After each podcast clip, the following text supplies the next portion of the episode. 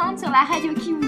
J'ai ici à côté de moi Jean-Claude Marie de la Tourelle, volcanologue. Bonjour Jean-Claude. Bonjour Sandrine. Alors vous êtes ici pour nous parler du volcan Eyjafjöll. Oui, alors effectivement, l'Eyjafjöll est un volcan situe au sud de l'Islande à 1666 mètres d'altitude. Oui, mais avant de nous parler euh, de ce volcan âgé de 700 000 ans, rappelons-nous d'abord ce que c'est qu'un volcan. Alors tout d'abord, le volcan c'est une montagne, euh, un rocher quoi. Il faut savoir que les volcans ne sont pas placés par hasard sur le globe, car ils sont liés aux plaques tectoniques.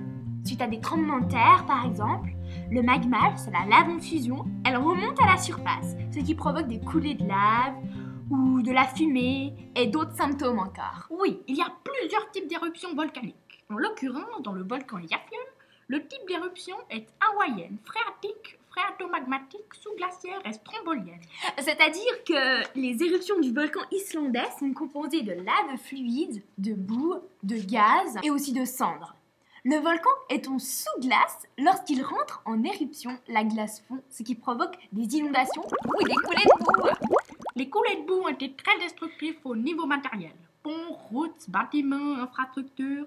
Mais le problème le plus important que cette éruption a causé est le panache de fumée. En effet, le 14 avril 2010, date de l'éruption, la fumée s'élevait déjà à plus de 1500 mètres d'altitude. Porté par le vent, le panache s'est déplacé au-dessus de la mer de Norvège en direction du sud-est et a atteint l'Europe entière le 15 avril. Le panache s'est élevé jusqu'à 10 km d'altitude. Oui, les cendres contenues dans ce nuage sont un réel danger pour la navigation de l'air, car elles arrêtent les réacteurs des avions, ce qui entraîne la fermeture de plus de 100 aéroports. Les premiers à le faire sont la Belgique, la Norvège, le Danemark, l'Irlande et le Royaume-Uni. Déjà, plus de 6000 vols ont été annulés le premier jour. Le lendemain, le 15 avril, la majorité des pays de l'Europe ont fermé eux aussi leurs aéroports. L'espace aérien se réouvre progressivement dès le 20 avril.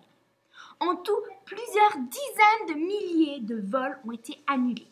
Le coût financier s'élève à plus de 1,7 milliard de dollars, soit à plus de 1,27 milliard d'euros.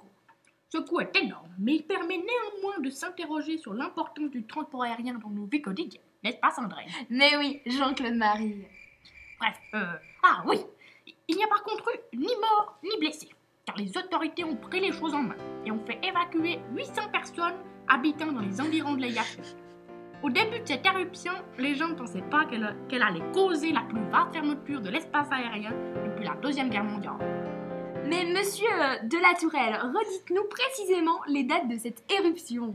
Alors, les premiers signes sont apparus en avril 2009 à 20-25 km de profondeur, mais l'éruption elle-même s'est produite du 14 avril au 27 octobre 2010. À partir du 21 avril, l'activité éruptive s'est stabilisée. Mais alors Jean-Claude, qu'en est-il de la boue? Eh bien, comme je vous l'ai dit tout à l'heure, la coulée de boue a détruit certaines infrastructures telles que des routes, des ponts, des fermes, ben, des bâtiments, quoi. Sait-on la taille de cette coulée Oui, on l'estimait à 1 km le 27 avril. Mais a-t-on fait quelque chose pour préserver nos beaux paysages? Mais bien sûr, Sandrine. Pour éviter la rupture des ponts, par exemple, on a dévié les coulées par des tranchées artificielles. Exactement, tout comme les mesures de sécurité prises par les autorités pour la protection des habitants. Ils leur ont demandé de porter des mouchoirs humides sur leur visage afin d'éviter la suffocation, de renforcer leurs toits et de les déblayer régulièrement, de rester chez eux jusqu'à ce que la visibilité soit revenue et d'évacuer les animaux dès que possible. Ces coulées de boue et de lave perturbent le climat, ce qui provoque une baisse de température pour modifier les saisons.